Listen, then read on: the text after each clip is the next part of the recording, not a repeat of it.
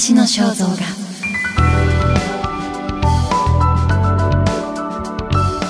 デヴィ夫人の独白。第2話。目標を持ってチャンスを生かす。デヴィ夫人は昭和15年、今の東京西麻布で大工の棟梁の家に生まれ、ご両親と弟と暮らしていました。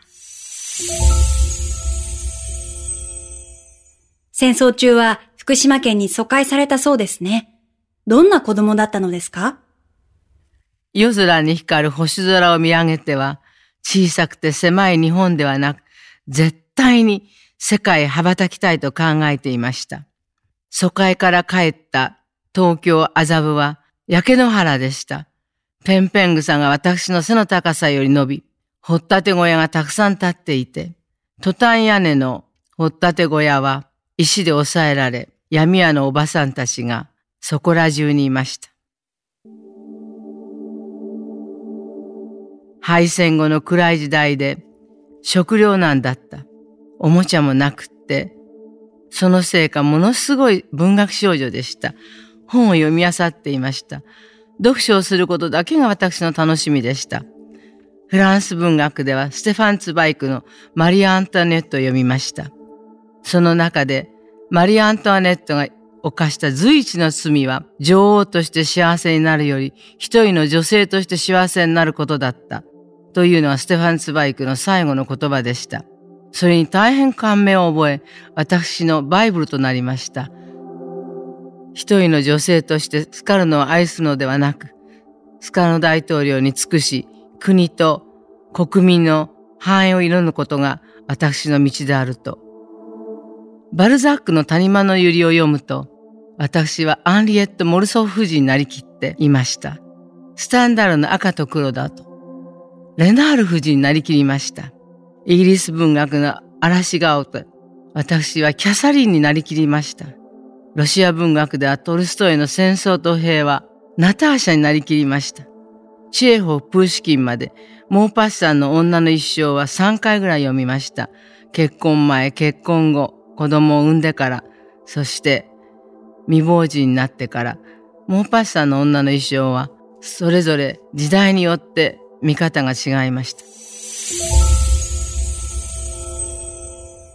文学が私の血となり肉になっていたので、後にパリに亡命した時には、水を得た魚のように動き回ることができました。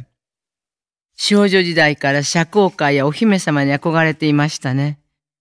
ハリウッドの俳優さんにも、ピア・アンジェリー、リタ・ヘイワス、デボラカ、あの頃の映画雑誌、スクリーン、映画の友の、それら女優さんの髪型やドレスも夢中になって見て研究していました。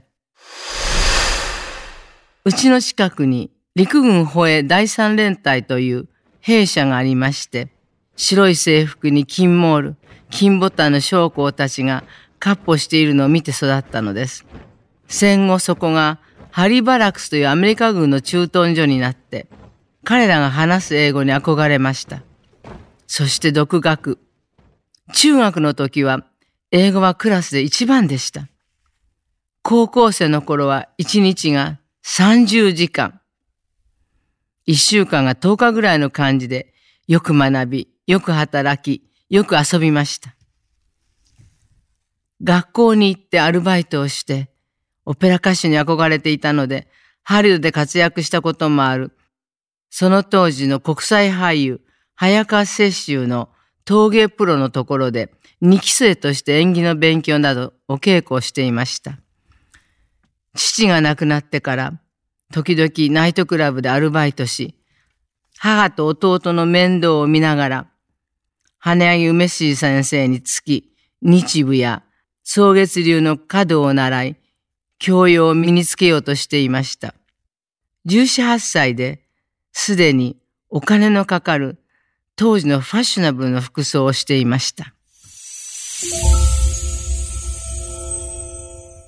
デヴィ夫人は憧れを一つずつ実現していかれたのですね。私たちが見習うにはどうすればいいのでしょうか？誰にでもチャンスはあるんです。そのチャンスに気がつくか気がつかないか。しっかり掴むかどうかなんです。掴んだら寝ないで休日も返事をして仕事して努力した人が成功するのです。どういう人がせっかくのチャンスに気がつかないか。それは目標や目的、使命感を持っていない人たちです。そういう人たちがチャンスを見逃してしまうのです。気がつかないのは本当にもったいないです。自分で見過ごしちゃって後で不平不満を言い、社会を恨む。これもいけないと思います。私はいつも自分を戦場の一戦士と思ってきました。この世に生を受けた以上、生き抜かなければならないという業を背負っています。人間は努力して生き抜かなくてはならないのです。人生は戦いです。子供の頃に憧れていたリザル・ステーラーやマリリン・モンローと初めて会った時は感動しました。会えるなんて思ってもいなかった人が目の前にいる運命に変わっていたのですからね。私、最近選ばれる女におなりなさいという婚活に関する本を書いています。独身女性や結婚した女性の方々にもぜひお読みいただきたいと思います。デヴィ夫人の独白。次回は疲れの大統領との結婚について語っていただきます。話の肖像画。ナビゲーターは相川ゆりがお届けしました。